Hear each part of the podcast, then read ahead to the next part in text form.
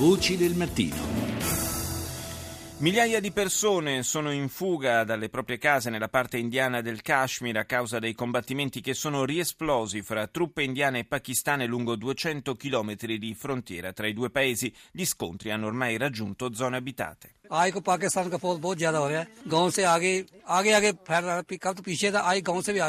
Gli spari provenienti dal Pakistan sono aumentati, racconta un abitante di un villaggio indiano. La gente è spaventata e sta cercando rifugio in aree più sicure. Siamo allevatori e anche il nostro bestiame sta subendo danni. Dove andremo? Il governo ci dovrebbe dare un posto dove stare con i nostri figli. Ogni giorno lottiamo per vivere.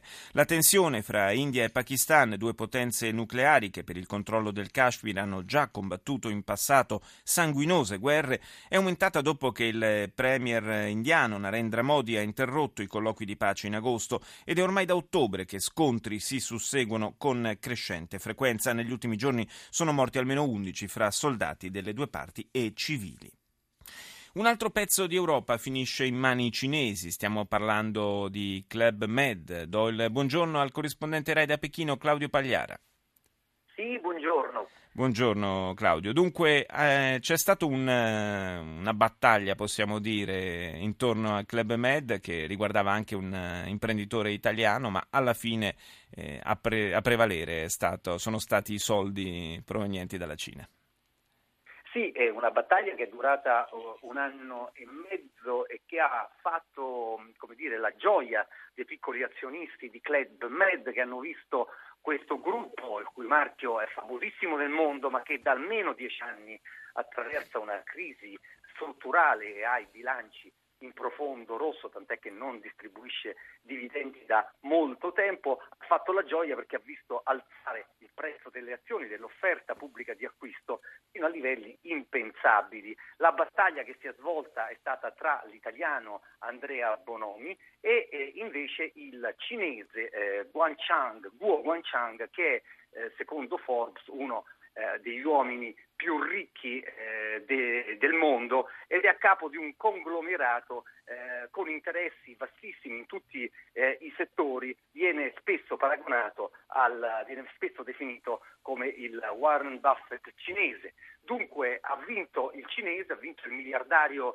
eh, cinese con un'offerta che quota Club Med eh, sul quasi a un miliardo di eh, euro, una cifra impensabile fino a poco tempo fa. Fa, certo. Ripeto, è stato frutto di una lunga corsa uh, di rilanci eh, con la decisione finale eh, di Bonomi di venerdì scorso di eh, alzare bandiera bianca perché ritiene ormai il prezzo eh, troppo alto eh, per il valore reale del Club Med. Eh, Pagliara, dietro, dietro, eh, a questa, sì. dietro a questa acquisizione c'è però anche una interessante prospettiva di sviluppo del turismo in Cina. Esatto, il Club Med che viene legato dagli anni sessanta a, a, a un turismo eh, europeo, eh, prevalentemente europeo direi. Beh, anche perché Med, Med sta per Mediterraneo, poi insomma, esatto, in definitiva. Esatto, anche se ovviamente il Club Med ha già ampliato la sua...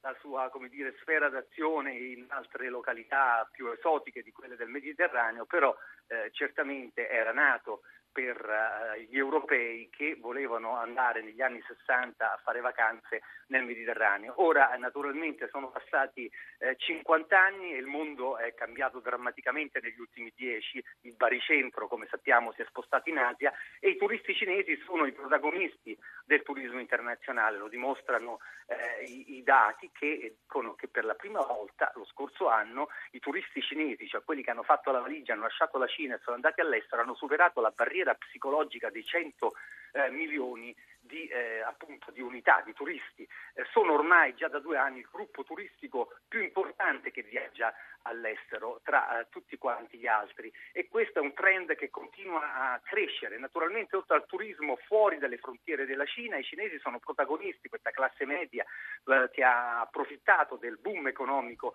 del paese, sì. È protagonista anche di un turismo interno, all'interno dello stesso stesso territorio della Cina o di quello che si chiama la Grande Cina, che comprende eh, Taiwan, Hong Kong e Macao. Bene, pensiamo, pensiamo che razza, che razza di, di mercato incredibile per il turismo possa essere quello interno alla Cina, veramente eh, parliamo di numeri e cifre per noi difficilmente concepibili. Io ringrazio il corrispondente Rai da Pechino, Claudio Pagliara.